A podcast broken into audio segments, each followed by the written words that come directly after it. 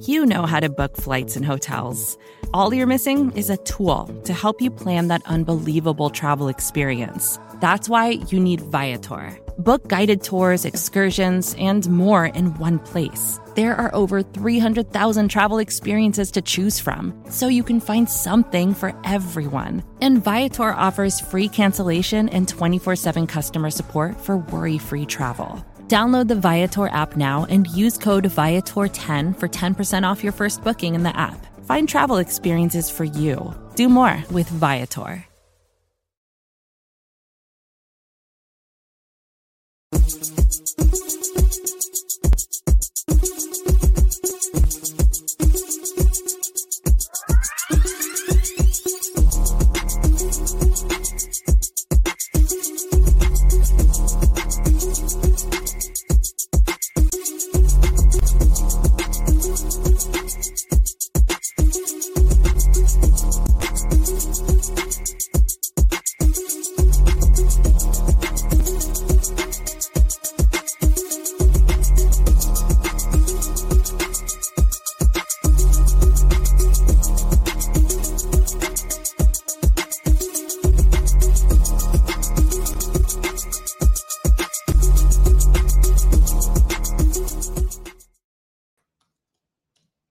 What is up, everybody? Happy Thursday to you all. Shortly before the kickoff of Thursday Night Football, if you are joining us live, uh, I'm Anthony Cazenza, joined as always by my partner in crime, John Sheeran. We've got a special guest to help preview what is looking like a must-win game, really kind of maybe for both teams. I haven't had a real close look at the schedule for the Rams in the weeks ahead, but you would think where they're standing and how their first two weeks have played out, and especially how the first two weeks have played out for the Cincinnati Bengals, that it's kind of getting must-win type of time right now. John, what's going on, my friend? This is this is covering the N F L in a nutshell. When news breaks right before the show and you're rushing out to get an article out there, because Thursdays on Monday night are very busy, and we're going to talk about all this in the coming minutes here. So I'm excited. Do we want to start with the breaking news, or do we want to bring in the guest first? I mean, we've kept them waiting already, but I mean, wait. We have kept them waiting. Let's bring them on. Okay. All right. Okay. Um, we have this really cool synergy, partnership, whatever you want to call it, whatever the best term is, with the BLEAV network, B L E A V. We've had a lot of different guests to come. You know, we love, we love, we love bringing on the S B Nation folks. We love bringing on um, a lot of people that we have affiliations with within Vox Media and S B Nation. But the good news is this particular guest, um, he has affiliations with both S B Nation and the BLEAV Network. He is the co-host of the BLEAV in Rams uh, podcast with, uh, you know, doing working with Cam Rogers, our buddy there, and uh, you know, doing doing some great work there. And then, of course, he is uh, a contributor over at Turf Show Times, which is the S B Nation Rams site. And we are going to welcome him in, Mister Jake Ellenbogen. We've kept you waiting, waiting, waiting. Good sir, I appreciate you hopping on, making time. Not all, like I said before, we we made you wait, and then you you know we we made you wait to even get the invitation, and you accepted it last minute. But we appreciate it, sir. How are you? Oh, I'm fine, guys. Don't don't worry. I I've dealt with everything, so we're we're good over here. I appreciate you guys having me, uh, John. We met at the Senior Bowl. You're a great guy, so uh, you know it's nice to get on a show with you as well. But um, really appreciate you guys reaching out. Yeah, absolutely. And like I said, we've had this really cool partnership with the BLEAV Network, and um, we'll talk more about your show, your multitude of shows. You are a man of many talents, and it shows from your Twitter following, uh, getting close to twenty thousand Twitter followers there. Appreciate you see it. There. Uh, yeah, uh, stoked for you. It's just, it's a testament to your work, my friend. But let's let's kind of start. I, I like starting here for the most part, and that is just pretty basic. What, what's the status of the Rams' health? I know, obviously, big move this week on their end. Cam Akers no longer on the team. He got shipped off to Minnesota. So what's the health status and just kind of overall status with the team heading into this Monday night matchup?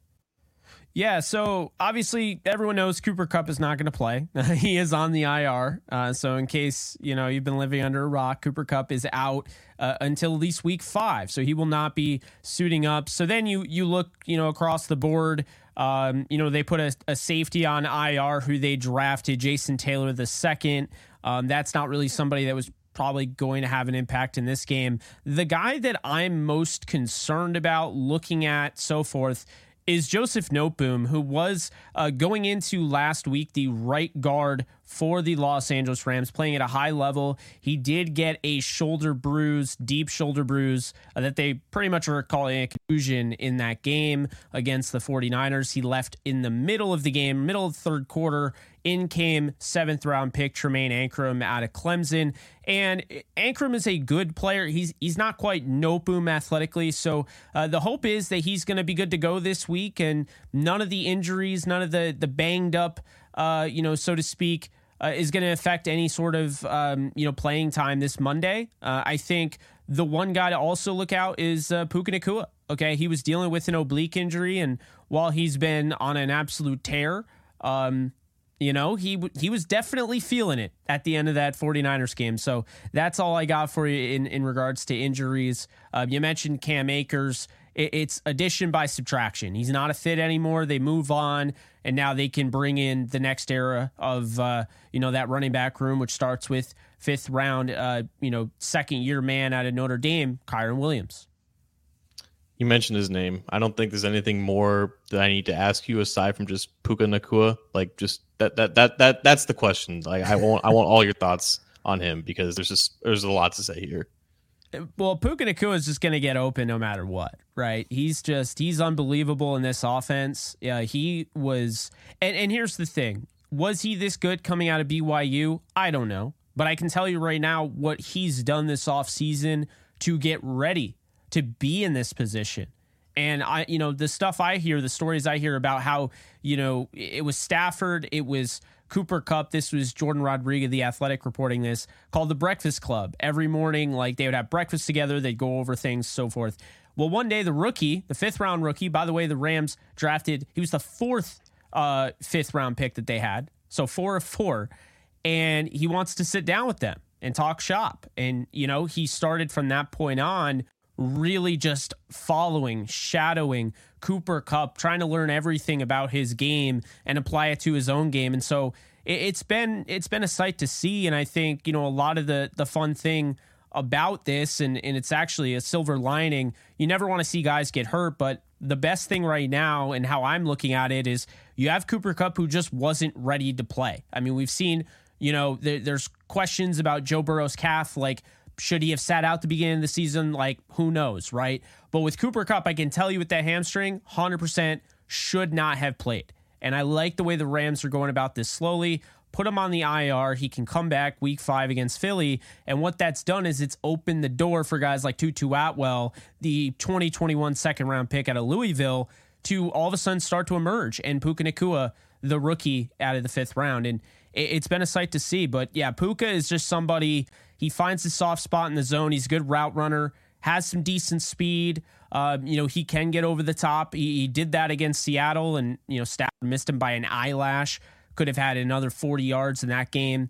And then, you know, you see what he did nursing an oblique injury. The 49ers couldn't stop him, to be honest with you. I think the only thing is, you know, it, it seems a little weird workload for a wide receiver. You think about workload running back uh, in the touches and all that, but that's been the name of the game. Nacua takes a lot of hits over the middle of the field, and so they're going to have to manage his workload, I think, uh, very soon, because they're they're pushed to the limit here. You're talking thirty-five touches or thirty-five targets in the first two games.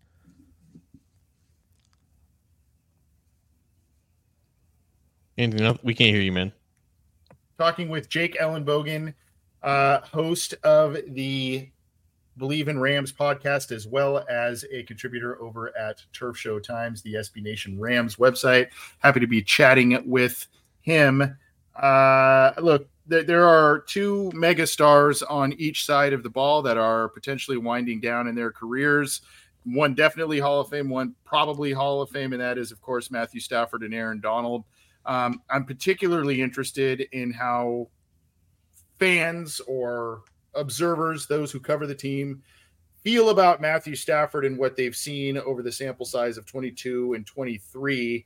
Um, I think I had counted eleven touchdowns, ten interceptions, something to that effect, so including through the two first two games this year. Um, and I, I don't know. I, I guess, you know, has he still – has it been better than what we've been seeing these first two weeks, at least from a macro perspective, just looking at the stat lines? Yeah, you know, Matthew Stafford, uh, really unfortunate this past game. Um, he's balling out. Like, he looks like Matthew Stafford of old. You can't tell because you look, first off, they scored on the last eight drives uh, coming from the Seattle game and moving on into San Francisco before the, the second half. So they were killing it, right? Uh, unfortunately for Stafford, you know, with those numbers, and not everybody gets a chance to see, you know, the full Rams games. What is important to, to realize here is Kyren Williams comes away with two rushing touchdowns in that game week one. Then you have Cam Akers, you know, with a rushing touchdown. That's three touchdowns that did not go to Matthew Stafford. He does not throw for a touchdown. He throws for over three hundred thirty yards against what, honestly, I thought Seattle coming in was a pretty solid defense.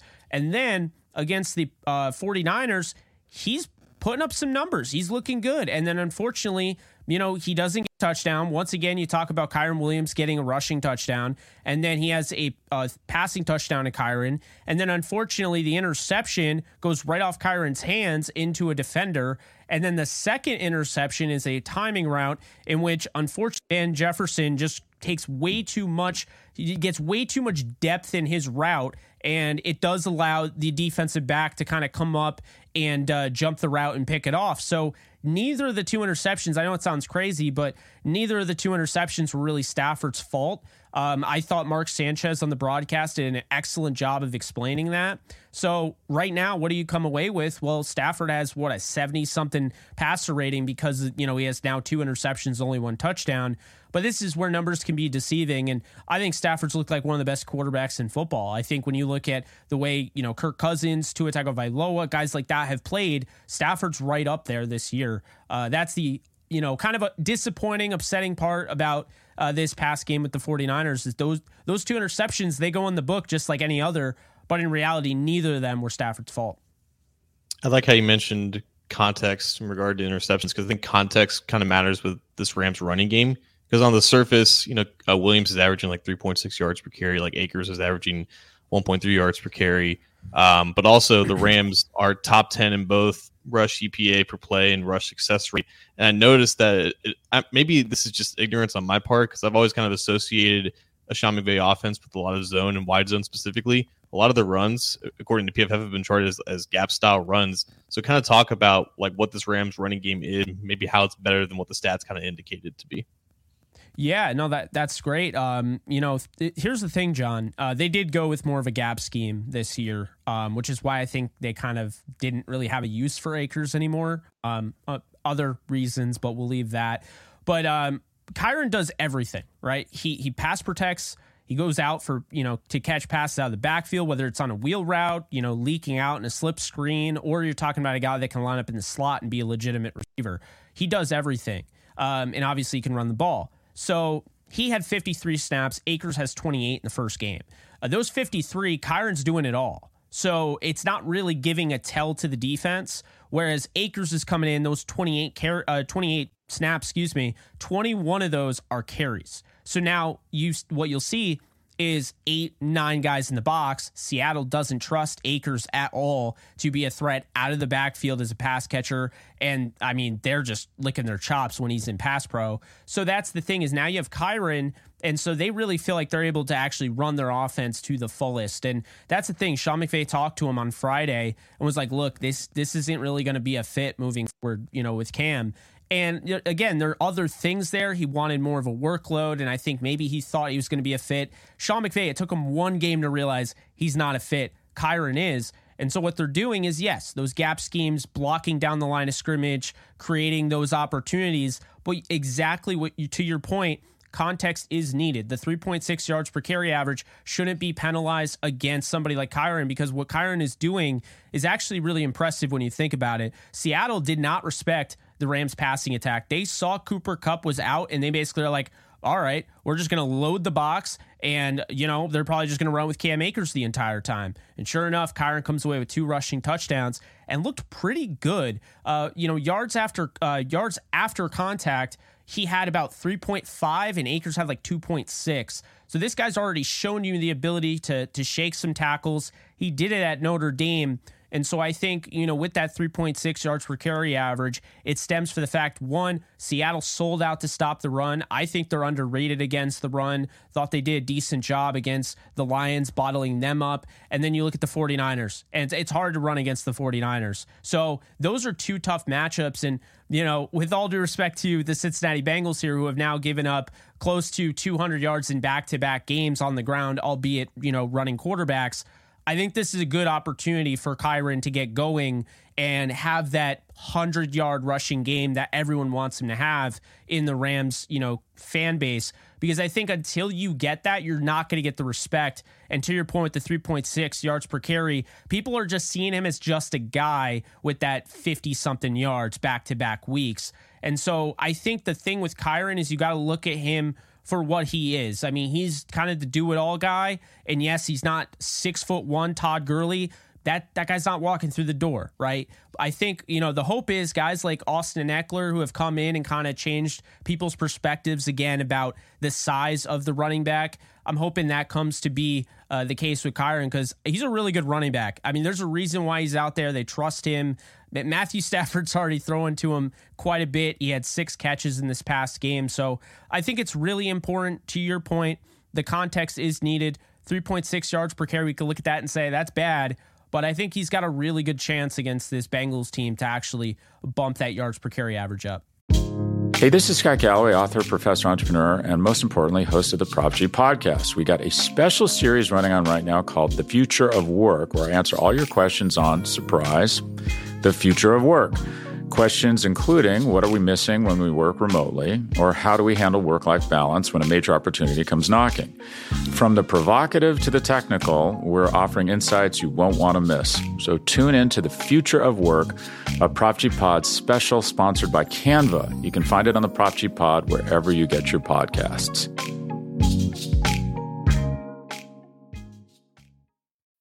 When you need mealtime inspiration, it's worth shopping Kroger, where you'll find over thirty thousand mouthwatering choices that excite your inner foodie. And no matter what tasty choice you make, you'll enjoy our everyday low prices, plus extra ways to save, like digital coupons worth over six hundred dollars each week. You can also save up to one dollar off per gallon at the pump with fuel points. More savings and more inspiring flavors make shopping Kroger worth it every time. Kroger, fresh for everyone. Fuel restrictions apply. Another day is here, and you're ready for it. What to wear? Check. Breakfast, lunch, and dinner? Check. Planning for what's next and how to save for it? That's where Bank of America can help. For your financial to-dos, Bank of America has experts ready to help get you closer to your goals.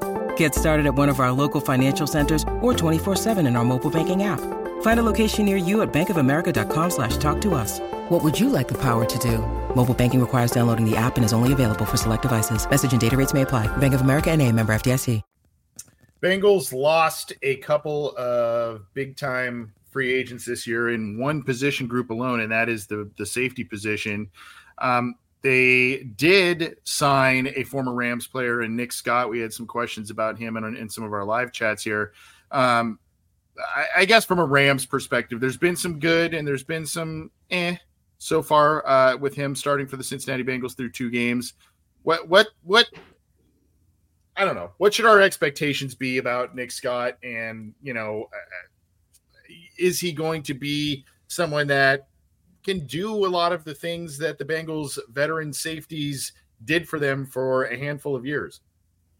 Well, I will just say this in the nicest way possible, because I love Nick Scott, um, but it, it, don't watch the Falcons, okay? Jesse Bates is absolutely balling in Atlanta. Uh, he's not going to be Jesse Bates, but Nick Scott was a seventh-round pick out of Penn State who was drafted to be a special teamer. He worked his way up, he worked his tail off, and he developed into a starter. He was really good down the stretch in that Super Bowl season, and he became a fan favorite when Jordan Fuller broke his leg.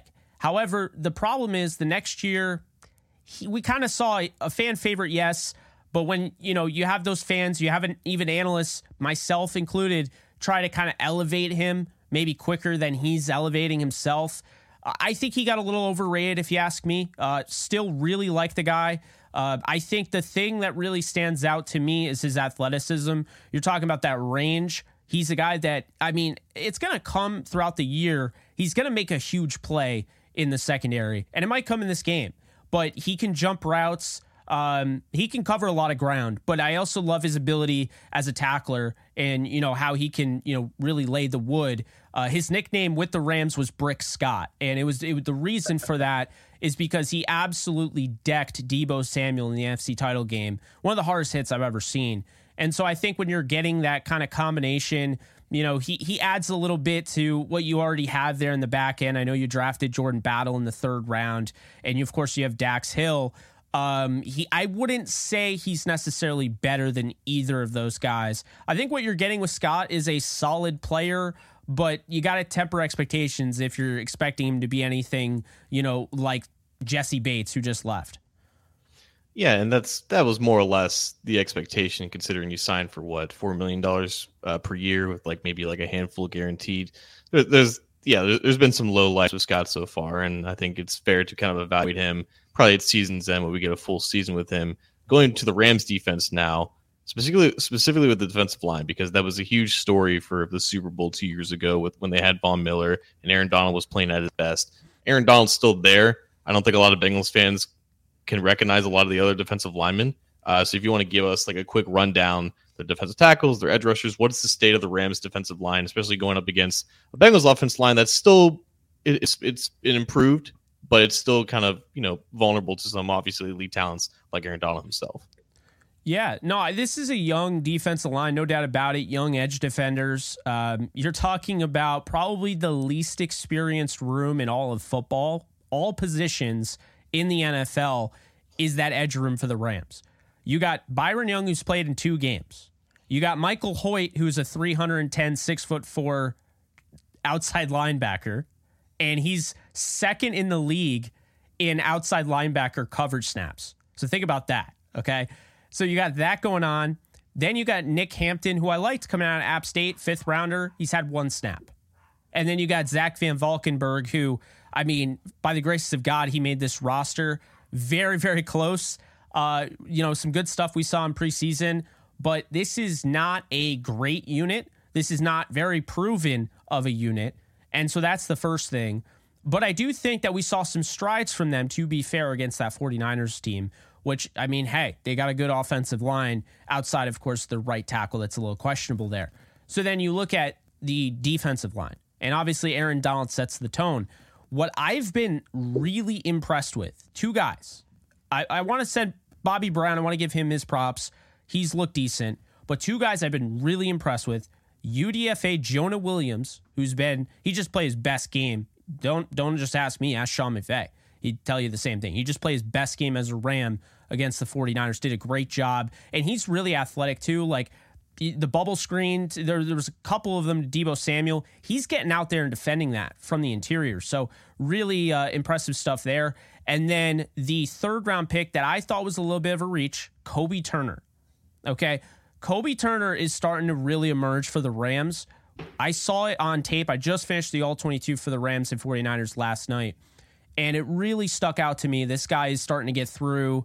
He's starting to win. He has a true, like a pass rush plan up the gut. He could play the nose. You know, he could play, you know, next to the nose. He could play next to Donald. They do use Donald a little bit on the edge as well. He got a couple of those rushes on Purdy.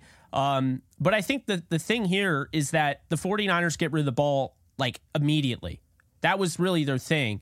So to see the pressure starting to build here uh, with these young guys getting through, it was impressive, and I do have to mention their fifth-round pick from a couple years ago out of Northwestern, um, Ernest Brown the fourth. I thought he looked pretty solid. So they have some guys. I think really just the name of the game with the Rams, and this is why I've been high on them all offseason, is that they have talent. It's just not household talent. So it's going to surprise some people.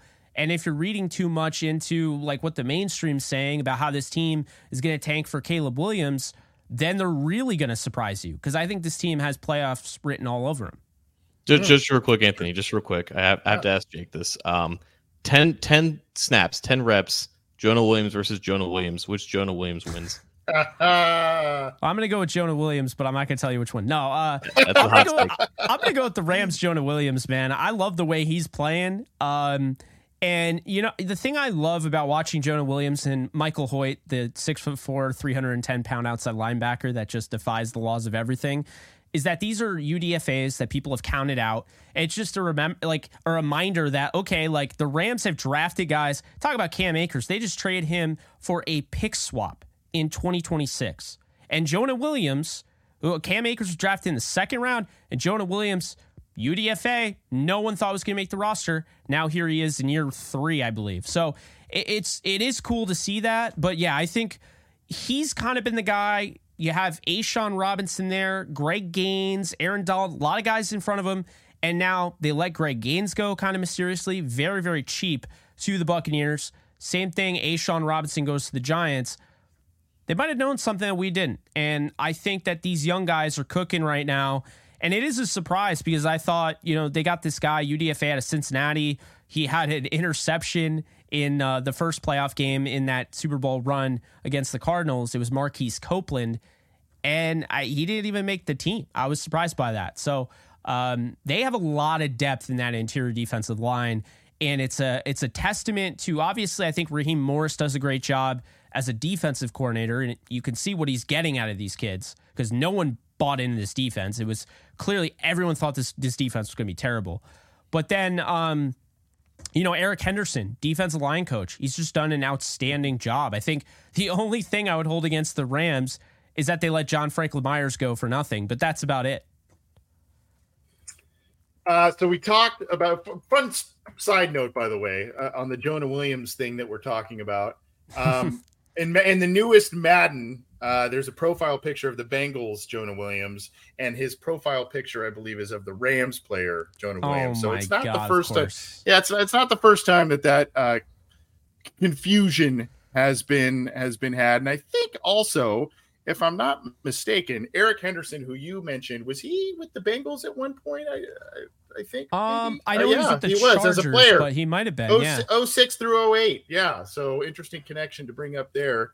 Um, That's interesting. With, with Bengals yeah. and Rams. Yeah. Yeah.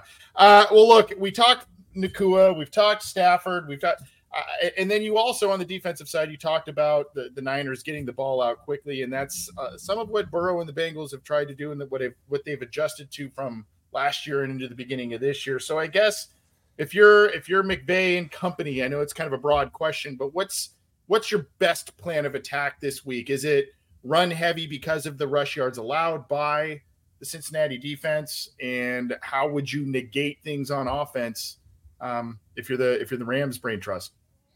I'm going with the same thing I did against Seattle. I mean, you had thirty-eight passes, you had forty carries. I'm trying to balance out this offense. I'm trying to run my offense. I'm not going to let them dictate what I do. The 49ers got off to a lead in that third, late third, early fourth quarter, and it changed the game. They couldn't run the ball anymore. Now they're throwing it. Now Noteboom gets hurt at, at right guard, so you have a you know sub there. They can't do what they want to do because they were double teaming Javon Hargrave. Now they can't. You know he's not athletic enough to get over double team Hargrave and then slide back over. So it was a mess. I think really the thing is, and this is why they brought in Mike LaFleur, is that they need to you know, consistently run the ball. Sean McVay has notoriously gotten away from running the ball. I mean, we could talk about the Super Bowl against the Patriots, just abandons the run in a game zero zero for until the fourth quarter. So that that's been Sean McVay. That's why they went out. They rebuilt this offense pretty much from the ground up.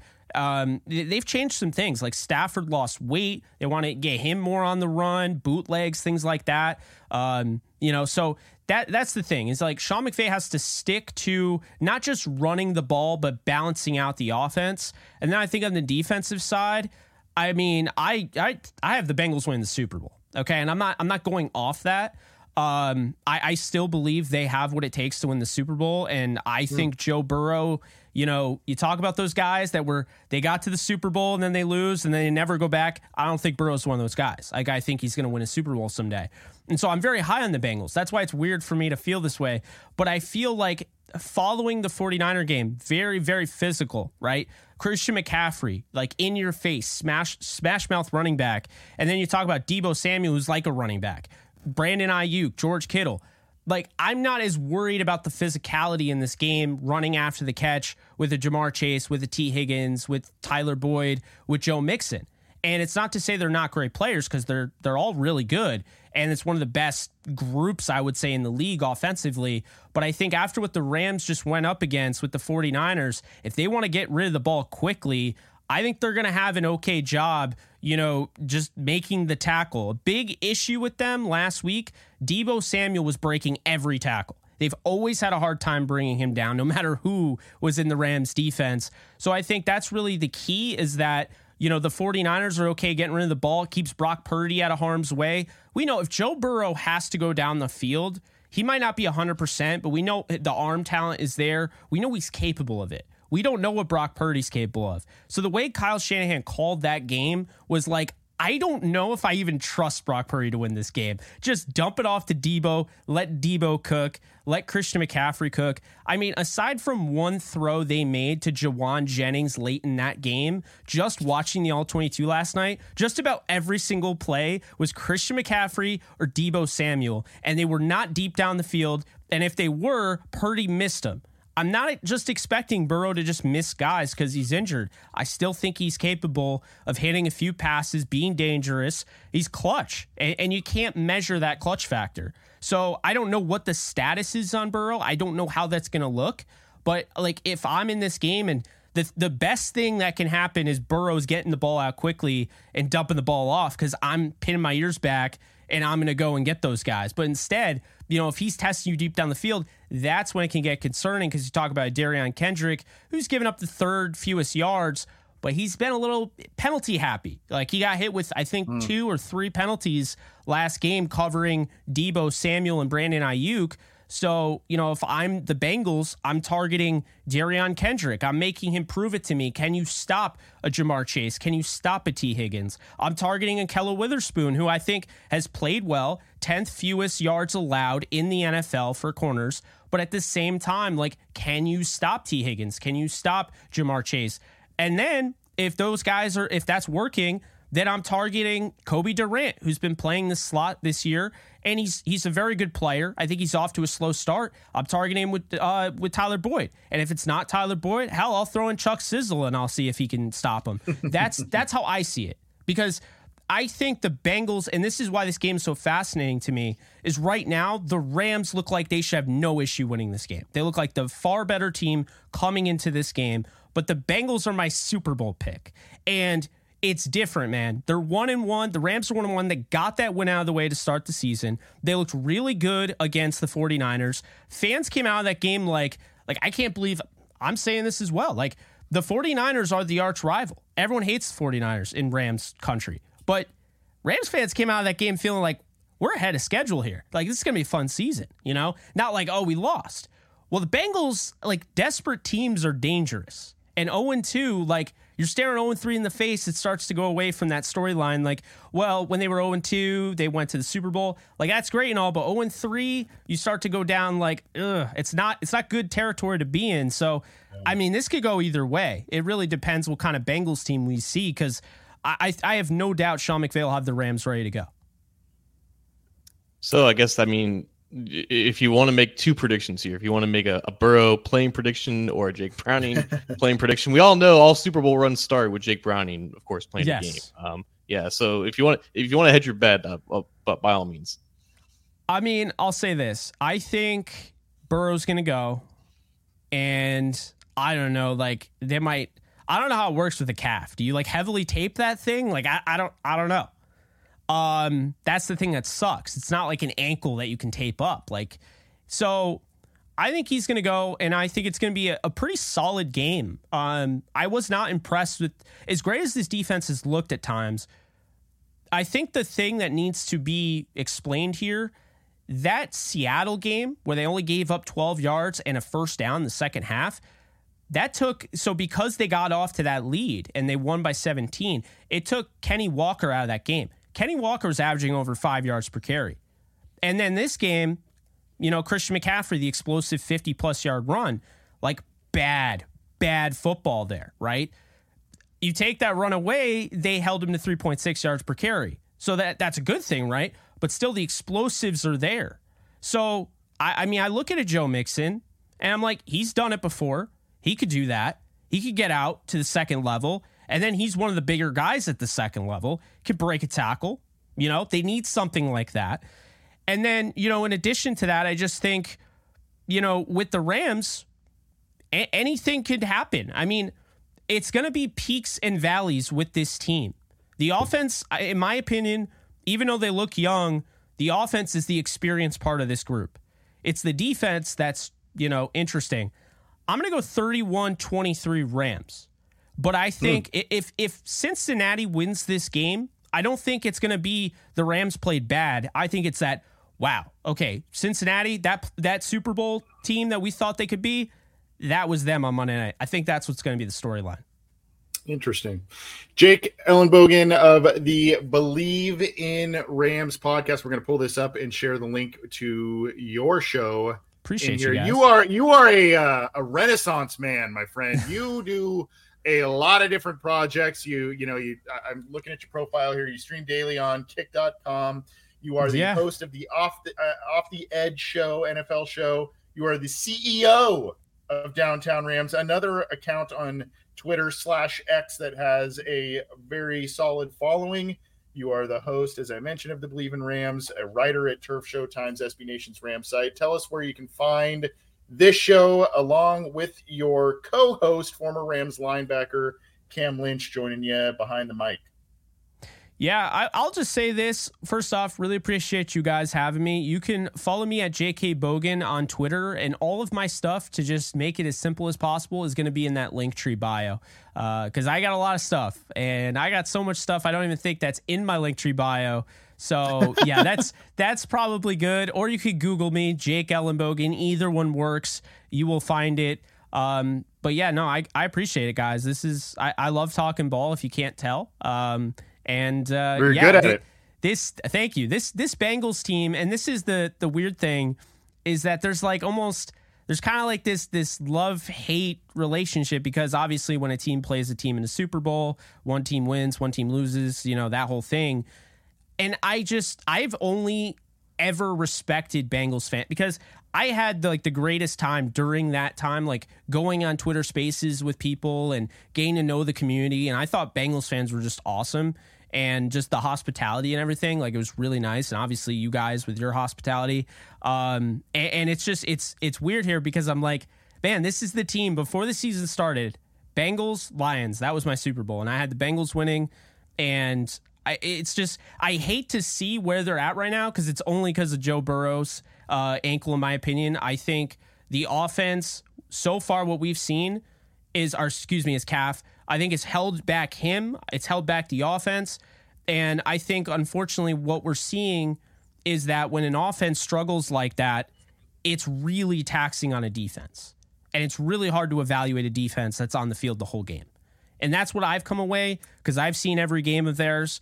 And, I mean, I thought they had a chance to beat the Ravens there. Um, but, you know, just the fact that they made that turnaround, the, the Browns game is awful. Uh, but to make that turnaround in week two, be in that game, tough division rivalry, Burrow's not one hundred percent. I think they're going in the right direction. And that's why, you know, I think both these teams are going to be playing, uh, you know, potentially, I don't know how deep for the Rams, but I think both these teams will be playing in January. Well, I hope that's the case. And Jake, I am old enough. I, I, I don't know if I mentioned it to you, but I am a Southern California native, and I am old enough to remember a an iconic game. Uh, I didn't get to go to it because I was too little, but my dad and my older brother went to it. It was in the old Anaheim Stadium, uh, Bengals Rams, Jim Everett versus Boomer Esiason, and the guys threw for over like eight hundred yards and five touchdowns combined, thirty-four thirty-one. I think it was an overtime game. So if you want to go back, you say you watch a lot of the, the Rams games. If you want to go back and watch a fun one, my friend, go back in the archives and watch that one. Oh, see, that sounds that sounds awesome. Like, as soon as you said Boomer, and of course my guy Jim Everett, he's been on my show a few times. He's a good dude. Um, good dude. Yeah, those two. I mean, they were like stars at that point, so that doesn't surprise me. Like eight hundred plus yards. That that'd be fun. I would like to see. I, it's not it's not possible uh, with Burrow the way he is, and I know that, but Um, as somebody that enjoyed the hell out of uh, two thousand eighteen, what I call the the real Super Bowl, I'm just kidding, of course, the Monday Night Football uh, fifty-four fifty-one, Patrick Mahomes versus Jared Goff. I'd love to see oh, a Matthew yeah. Stafford versus Burrow. There's just no defense in this game. Yeah. They're just going crazy.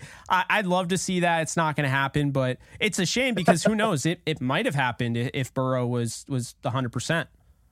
Yeah. Yeah. Well, this has been a lot of fun talking with you, and don't be a stranger. I know these teams don't face off very often, but don't be a stranger. We'd love to have you back on. Maybe we're talking Super Bowl uh, rematch here at the end of the year, but um, good having you on. Give our best to, to Cam, and hopefully we'll catch up with you soon, Jake. Sounds like a plan. Appreciate you guys. And oh, by the way, Off the Edge, we cover the, we cover the Bengals. We cover the N F L. So um, I'm down to come on anytime. Awesome. Sounds good. Thanks, Jake. Thank you, Jake. Absolutely. Later. That was awesome. Wow. I, you know, I got to tell you, I did not sleep very well last night, John, um, for a variety of reasons. I think I'm going on three or four hours of sleep, but uh, Jake got me th- Jake and a, a caffeinated drink here got me kind of my late afternoon re-energized there. Uh, I like, I like the knowledge, the passion that he brought. Um, I love when we have someone on for the first time and, you, you know, sometimes you're like, I don't know what to expect here. And they bring, uh, they bring the knowledge. And I know BLEAV always, like yourself, hires great, great talent. Yeah. Anthony, uh, when you said you had a Rams guest on, cause I don't know a lot of people who cover the Rams. I didn't know you were going to reach out to the first person I ever met at the Senior Bowl. Uh, yeah. Jake, Uh, we we hung out a couple times. I think it was like twenty eighteen down there in, yeah. in Mobile when, when Josh Allen was the, the Senior Bowl M V P. So yeah, we yeah, kind of a blast in the past there. It was fun talking to. I think I think I think that was when you and I were doing I think a form of a show, and mm-hmm. you were in the hotel room with Goodberry, right? You guys had a had a. That was the next year. I, I don't even think oh, I was on this. Year. I don't think I was on the show when the twenty eighteen Senior okay. Bowl was okay. a thing. All yeah. Right. okay. All right. Well, uh, go check out all the awesome. I God, dude, I saw his uh, his profile and I'm like, man, John and I do a lot of stuff, but that guy is, he's got like seven different projects going on here. It's crazy. It's crazy. Uh, this is the Orange and Black Insider Bengals podcast. That interview went a little longer than expected, but it was fantastic. And we'll we'll cover a few more things before we hop on out of here. But in case you are new here, welcome. You can get this show on your favorite audio streamer, whether that's iTunes, Stitcher, Spotify, Google Podcasts, iHeartRadio, all of the major ones. We are there. If you like the video side of things, you can subscribe to our YouTube channel underneath the Cincy Jungle icon on John's side of the screen there. Click that show icon to subscribe. Click the bell to be notified when we go live. And then uh, give us a thumbs up on all the stuff that you like that we're doing. Uh, we we keep trying to give you a lot of different stuff, whether it's our shows on the YouTube channel. We also host the Three and Out podcast, which is part of the Cincy Jungle podcast channel, along with Talking Football with Bengal Jim and Friends, and the coach, Matt Minnick's Coach Speak and Chalk Talk. So go get all of that. Get all your podcast videos, analysis, opinions, news on cincy jungle dot com or where my boy John is writing at A to Z sports dot com. We, he and I appreciate your support of this show and our respective websites. John, speaking of news, my friend, there was some that broke right before we took the air. Um, uh, oh, odd stuff, odd stuff. And I'm going to let you talk about it. I'm going to let, I'm going to give you the honors on this one because it is a, a little bit of a shocker. When it rains, it pours, I guess. Um, The Bengals entering today uh, had one had two quarterbacks officially practice for Thursday, and now they will probably only have one tomorrow because Will Grier, who was on the practice squad for the Bengals, signed to the New England Patriots active roster. Kind of a shock, obviously, considering you know practice squad quarterbacks don't normally get poached so early in the season, but Will Grier obviously had a phenomenal end to his preseason with the Dallas Cowboys. That's why the Bengals uh, ended up signing him to the practice squad. They hope to develop him. The implications here are obvious, though. Joe Burrow did not practice officially on Thursday. He was out on the on the field with a helmet on. He was doing warm-ups. He was throwing a little bit, but he didn't participate in the actual team portion or everything. He wasn't even limited. Jake Browning is obviously quarterback number two. He took all the reps with the starters and everything. And Will Grier, I'm assuming, was was there. I'm assuming he was like doing all this stuff. Um, if Joe Burrow cannot play Monday night, the Bengals only have one quarterback on the roster who can, and it's Jake Browning. So are they going to sign another guy to the practice squad and elevate him up to the active roster? Are they going to call up Trevor Siemian, who they, who they cut back in August? Does this impact whether or not Joe Burrow actually plays or is at least active in an emergency situation? None of these things that we know. All we know is the Bengals have another quarterback problem on their hands a few days before a must-win game. I think it will be pretty telling what they do. Um, and, and you and I talked about this last, uh, I think it was on Monday on the Aftermath, where we feel like if a, if a transaction were to be made, or if it was going to be um, Greer, Browning, they would they would give the nod potentially to Browning because of fam- familiarity in the system and just uh, that sort of thing.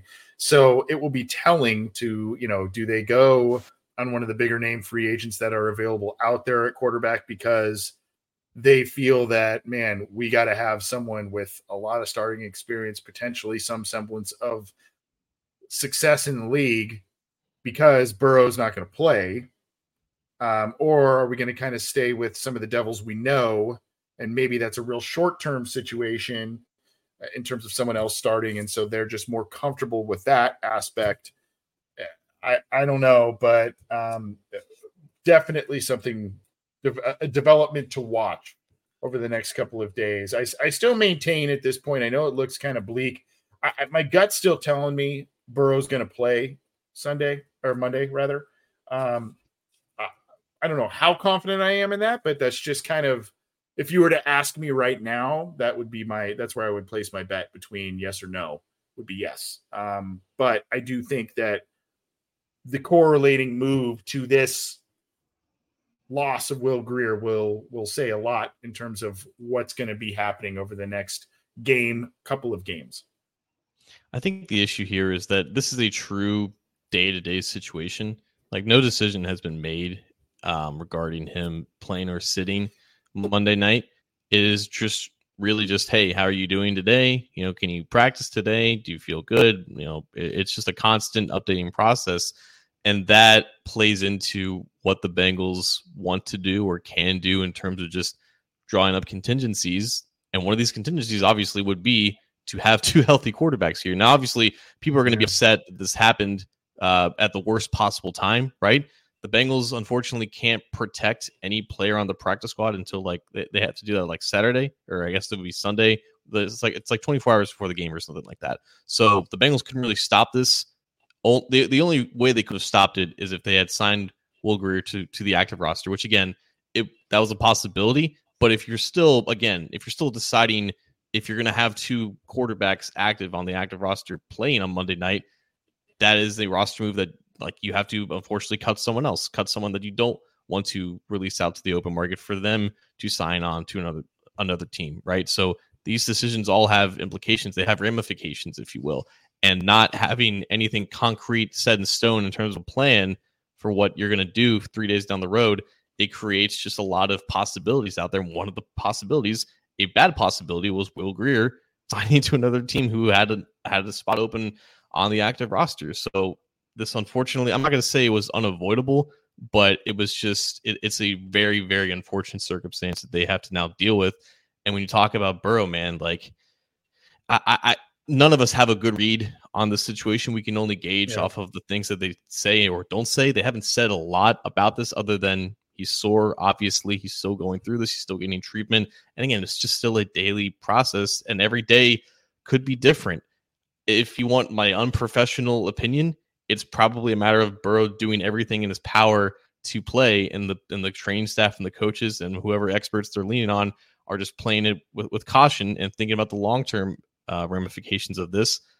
And if it comes down to, hey, it's it's Sunday night and I feel good enough to play like I did last Sunday, that might be enough to allow him to play. I'm assuming they're going to do something to where they don't have to force him to play because they only have one quarterback. I'm assuming another quarterback is going to re-enter the building before that time, right? But this right. just only, unfortunately, it just accelerates the process, and it, it just creates a bigger necessity that they need to have some type of plan set in stone.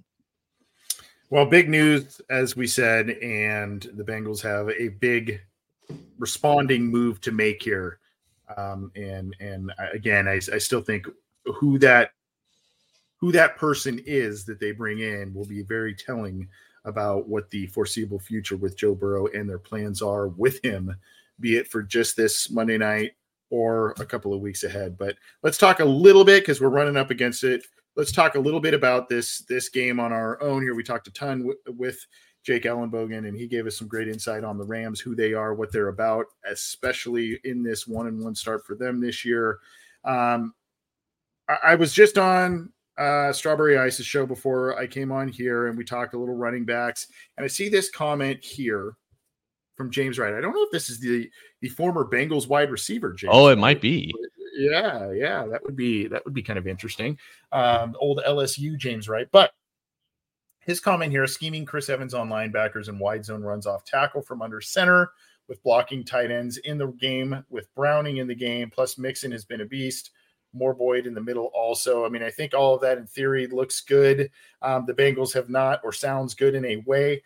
Um, the Bengals have not, I, I don't believe, called up Gentry, right? He would have been their their their blocking uh Kind yeah. of block blocking tight end. So, um, you know, that may be a move they they look at making in the coming weeks, depending on which way they want to go here. Again, with all of this talk, whether it is Burrow coming in, whether it is Browning getting the start, or maybe a, a street free agent, depending on who that might be. I, I mean, again, is this the is this a week? Is this the week to at least kind of partially lean on the run a little bit more than you originally anticipated, or that this normally healthy offensive unit does? So I actually just wrote an article about this, just because I, you knew that this conversation was going to come up regardless of, of who's the quarterback, right? You either have a limited, extremely limited Joe Burrow or a Jake Browning who's never started an N F L game before. Naturally, this is going to be the case. I think it's fine if the Bengals want to run more. I think they have to run better, because right now they are eighteenth in expected points added per rush and twenty-seventh in success rate. And that includes the handful of Joe Mixon runs that have gone for more than ten yards. As long as it's twenty-two, he's had a couple over ten. There needs to be more consistency. If the, if because what it boils down to is you're running the ball more on first and second down. And the majority of those runs for Joe Mixon have not netted positive results. It's been a lot of one, two, three yard gains. So it's been more or less similar to, not not as drastically bad as it was last year, but it's been similar in terms of there's a reason why they're passing the ball in the early downs. One, it's just better, it's more efficient. And two, they're just not tremendously good at it. They've had more success moving the chains on like third and short situations, but those situations have been far and few between. They need to run the ball better if they expect it to carry the offense in however way that they needed to.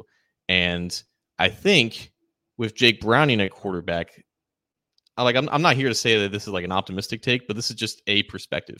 With Jake Browning, I think you can go under center a little bit more because he's at least mobile. He can move out of the pocket from under center on these play play action bootlegs. He can potentially hand the ball off on more wide zone or outside zone concepts, which is crazy because the Bengals completely went away from that last year. And it's it's interesting how we're talking about it now as a way to salvage what the offense is. But those types of plays, if executed correctly, can open up opportunities down the field for explosive plays, which is the whole point of what the Bengals were trying to do in O T As and minicamp. They were trying to go under center more. They were trying more play action because that's the best way to open up down the field. It's not going in shotgun and getting the ball out in two point two seconds. That That doesn't create vacancies and openings and deep coverages. You have to just be very smart and meticulous on how to do that. This is a way to create easier plays, but they have to execute them properly. And we don't know if the Bengals have the running game right now to be able to do that. But I think if Jake Browning is at quarterback, you will probably probably see more under center. You will definitely see more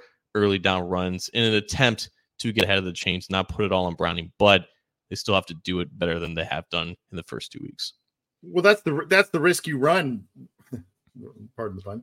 Um, with, with, with yeah, when uh, when you when you have a backup quarterback in or a hobbled, limited Burrow in playing for you, is if you do go to more runs, if you do go to that sort of heavy package, you have a potential for it not being su- successful because you're you're very predictable at that point. So I think to your point, yeah, some more under center, but I do think that you then would do uh, if you have if you have Browning, you would then maybe do some play action bootleg stuff, short, you know, kind of a little short controlled passing as someone kind of trails across the field type of thing.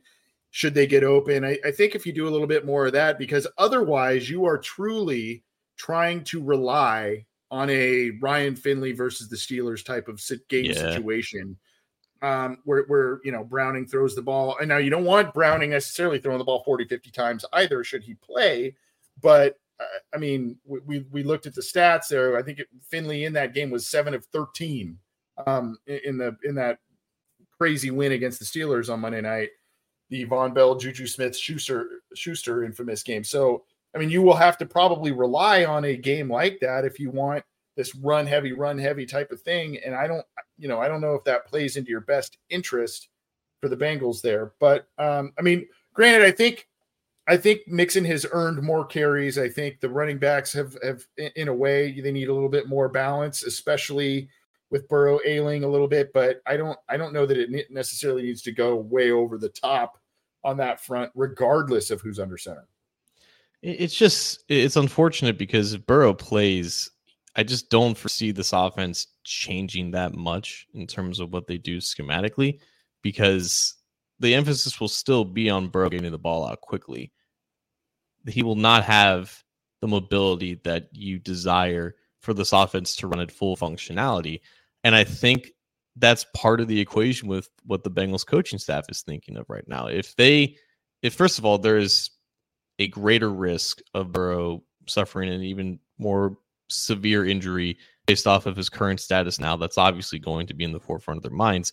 And if that risk coincides or is conjoined with if getting another quarterback in there can potentially open up playbook a little bit more, especially against the Rams defense, because Aaron Donald is Aaron Donald, and Jay kind of touched on, you know, some of the other names on, on the defensive line. This secondary is not that great, and it's not performed particularly well. So there, there's an opportunity here to, I think, push the ball down the field a little bit more and have some more long developing plays, especially when you have a receiving core that is, I think, is just antsy to get those targets, especially Jamar Chase, who want to go there, right? So I think that's just in their mind right now. And Burrow, in his mind, can probably think that he can do all this stuff, but that's obviously something that he's got to think about as well. I, I ultimately, Anthony, we talked about Jake Browning in the preseason and how underwhelming he looked, and we kind of chalked that up to he's playing with a backup offensive line, he's playing with backup receivers. We don't really have a good gauge on how good or bad he is when he's playing with second-tier players. If he's out there with the full force of the Bengals offense with a fully healthy offensive line and receiving core against the Rams defense that, again, it, it still has Aaron Donald. It can still wreck a game if he, if he so desires, but a Rams defense that is exploitable in some areas. This might be the chance to see what you have with him if you think the risk with Burrow is too much, because I think that is just, that's tempting enough to put Browning more on the table, even if Burrow thinks in his, in his heart of hearts he's good to go. That's a solid point. I mean, Browning and and Simeon, you know, they weren't playing with the big three at wideout, and uh, you know, I I think very limited. I, I can't remember exactly how many preseason touches Mixon had, but I think it's few and far between. Um, so I mean, yeah, I mean, there's there's an argument to be had that, you know, what we saw, which was, I don't know if largely ineffective is is the right term, but. Um, Not the prettiest brand of offensive football with either quarterback that played in the preseason. I think it's fair to say that it would be a decent amount better because of the cast of characters that would that they would be playing with. So, yeah, I mean, that's a fair point. But, I mean, obviously the matchups are are, are pretty clear, and I think Jamar Chase this week, uh, you know, he he made it known that he wants more go, you know, deep shots, go routes, that sort of thing. So maybe they try a few more of those this week, especially given the weaknesses or um, lack of strength in the secondary for the Rams. Maybe that's an area they look to exploit. Um, and, of course, figuring out the interior protection against Aaron Donald, that's that's got to be key, even though he's at the end of his career there. Um, he still provides massive, massive problems for, for any offense. So those have to be the keys, John. Uh, any others? And then your prediction for this one. The the Rams running game is still very fascinating to me because they have, obviously they have clarity now that Cam Akers is out the door and, Ky- and Kyren Williams is taking like the, the you know, the full lion's lion share, if you will. But I, I, I just like Sean McVay, his scheme is like, it's still more or less what it is. Like there's a lot of pre-snap motion. It's a lot of under center. Obviously there's more of a, of a shift towards a more downhill gap scheme and, and everything. But like, it's still a, in my opinion, a surprisingly effective uh, unit, even though I guess it shouldn't be surprised because like Sean McVay has always typically had a solid run game, and that's been an area of weakness for the Bengals defense, regardless of where, where the game script is for them. So it, it's a good opportunity for them, for that unit to, to kind of take some pride and have a more of a bounce back game against them. But it, that's going to be, I think, a really even matchup. If the Bengals defensive line plays up to their potential against a, a pretty solid run, Rams running uh run defense, that's going to be an underrated aspect of this game, I think, because there's, there's bigger storylines everywhere else. I just, I'm not going to be, I, I can't in good conscience predict the Bengals winning with Jake Browning at quarterback, especially because Matthew, like if Matthew Stafford wasn't playing too well, like maybe I would change it, but it, it does come down to the quarterbacks for me. He could definitely surprise, like if, if this ends up being Ryan Finley two point oh, you know, like I'm not going to, I'm not going to, it's not going to be the most shocking thing I've ever seen. It's twenty twenty-three. There's plenty more shocking things that I've seen. Um, but yeah, like it's the, the Bengals would have to just play just really, really great football to win with Jake Browning and a quarterback, even if Around. the Rams defense is not. Yeah, it, it's, it's just, it's going to be tough. So I'm, I'm going to have the Rams winning this one by like, eh, like four points, six points. And if Burrow plays.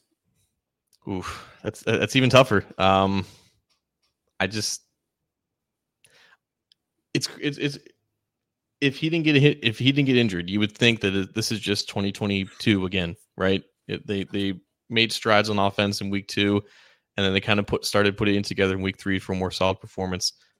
Um, I just I I just not sure that we're gonna get that even if he does play, man. Like I there's there's a scenario where Aaron Donald just pressures him out, and maybe he tweaks it again, and or maybe he's just mindful of that, and he's just getting the ball out even quicker.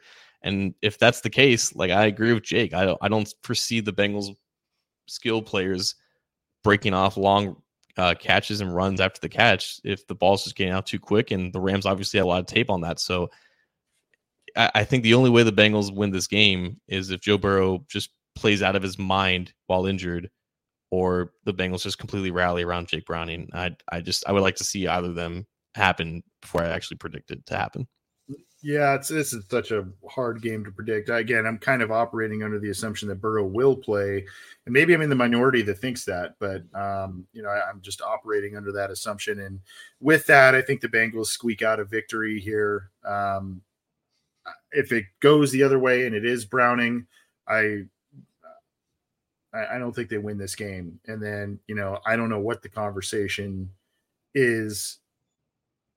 I, I, if they go oh and three, I don't, I, I don't know exactly what, what the game plan is, what the direction is. If, you know, they, they expect maybe a, a week of sitting with Burrow kind of remedies it, and then they go just one week. I, you know, I, I this is a really, really tough, and I don't mean to be, you know, fence rider or whatever about it. It's just really, really tough to call when you don't know who's playing at quarterback and how healthy said quarterback truly is in this one. So, Um, as of now, I'm operating under the assumption that Burrow will play and the Bengals get a, a tough, probably ugly, close victory, but we'll see exactly what happens. We're about an hour in. Uh, let's drop the mic and get out of here, John. What do you have for us? An ugly win now would be so beautiful, I think, to a lot of Bengals fans, because oh, that's the whole it. thing, right? Like winning ugly is all the Bengals can hope to do in September nowadays. The fact that they just can't seem to do that despite the adversity is the biggest reason as to why they're, they're just being held, held back in the regular season. But I, I want to reject kind of the notion that n- n- you brought it up like, like fence riding. And I know that's not what you want. Like, like that's not what, what you want to be associated with, but I, I reject the idea of like, that that actually exists in terms of just analysis. Like we're just calling it like like we see it, right? It, this is not the same as the Bengals starting oh and two last year when you have a group of, when you have an offense that doesn't really know what it is, but they're going to eventually figure it out because there's veteran leadership. This is an offense without a quarterback right now, an offense without a yeah. fully healthy quarterback. And you just don't know what that entails. You don't know what the long-term or short-term future is with the group if that is such an unknown. So we're like, th- th- this is just calling it like it is. And there's not a ton of, rightfully so, there's not a ton of optimism right now because you just don't know if he's going to play. You don't know what his status is. You don't know if this is going to continue for the rest of the year. You can kind of assume that that's going to be the case. But until they show that this this is just something that they can just pull out of their butts and by the magic of, you know, locker room culture, I yeah, I think it's it's just up to them to kind of prove that, and not up to us to be like, hey, we just assume it's going to happen because why not? Yeah, yeah. Well, I you know, I guess coin flip situation. I don't, I don't know, you know, uh, with who's playing, how healthy, all that kind of stuff. Uh, Elise asked this funny question in here. Anthony, did you play for the Bengals offensive line? I don't know if that's a compliment, not a compliment, what have you. But I don't I even know that's a compliment. This, uh, yeah. I wanted to show this picture once again. And if you joined us for the aftermath on Monday, I shared this with, this is Jason, and I have enlarged this a little bit. If you look, I, I don't know if you see my cursor moving up there, but if you look at this Cincy Jungle shirt, it's got kind of some random signatures on it. That was from well over a decade ago when I was attending a, uh, you know, I was at a San Diego, then San Diego Chargers game with the Bengals. And I actually, one of the signatures up top here is Mike Brown. And I met Mike Brown, and this just this comment reminded me of this. And Mike Brown, very affable guy, um, and you know, very low key guy, comes strolling into this hotel, and I went, and I just kind of went went up to him a little bit because he was allowing people to go up to him, and uh, introduced myself, and he said, oh, you know, it just gave him some compliments because at the time they were kind of stringing together winning seasons and everything like that. And uh, Mike Brown, in his very unique verbiage, says to me, he goes, uh, so you, you're a pretty big guy. Did you, did you play? And I said, oh yeah, you know, here and there. And I, I was more baseball, blah, blah, blah. He said, oh, well, you're husky is, was the word he used for me. And I, that always stuck with me. Cause I'm like, I don't think that's, husky's not normally used as a complimentary term. Um, but I guess the fact that he thought that I was at some point, some sort of player, I guess, I don't know. I guess I would take that as a compliment in some, some, Mike Brown way, right? Yeah, I can see him like learning that just from his dad, maybe. You know, just just yeah, talking yeah. specifically in like football terms, like, "Oh yeah, you're, yeah. you're a pretty husky dude. You can you can get dirty in the trenches. Thanks, man. Yeah, I'm just a yeah. normal dude, just trying to live life. You know, thanks." But all things, all you know, regardless, I I I kind of just thought it was funny when he said it. But um, I I maintain to this day, I know people have said what they've said about Mike Brown over the years and continue to say about him, but he was nothing but affable and approachable and very, very nice, not only to myself, but to, to others that were going up to him that day. So I will maintain that stance at least. Anyway, funny story. I saw that comment from Elise and I'm like, I got to find, I got to, I got to tell that story, even if it puts a little egg on my face, but whatever. Anyway, John, thank you, buddy. Thanks for hopping on. I know it's been a crazy day, but uh, especially with that news that broke right before we took the air. But thank you, and thank you all to everybody tuning in live, everybody tuning in after the fact. Get it on your favorite audio streamer, this show, and others on the Cincy Jungle podcast channel. Subscribe to our YouTube channel below John there. And, of course, you got to like the Cincy Jungle Facebook page. Keep it to cincy jungle dot com and A D Z sports dot com. Let's hope for a ooh, the, that that ever elusive W for the Cincinnati Bengals on this one, because they need to start turning things around, and Burrow needs to get healthy. John, uh, have a good have a good kickoff to your weekend, bud. Yeah, and if you guys are down at the game, I'll be there, so feel free to say hi. Say hey. All right.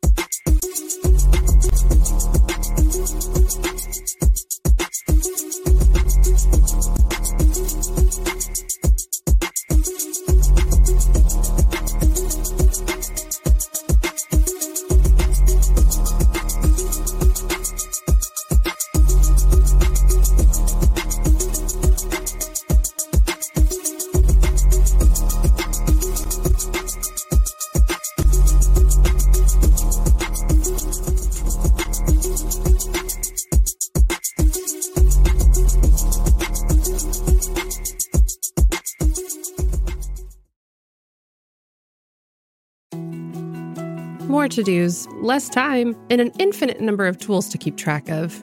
Sometimes doing business has never felt harder, but you don't need a miracle to hit your goals. You can just use HubSpot, because their all-in-one customer platform can make growing your business infinitely easier.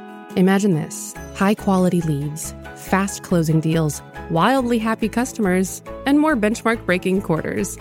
It's not a miracle, it's HubSpot. Visit HubSpot dot com to get started today.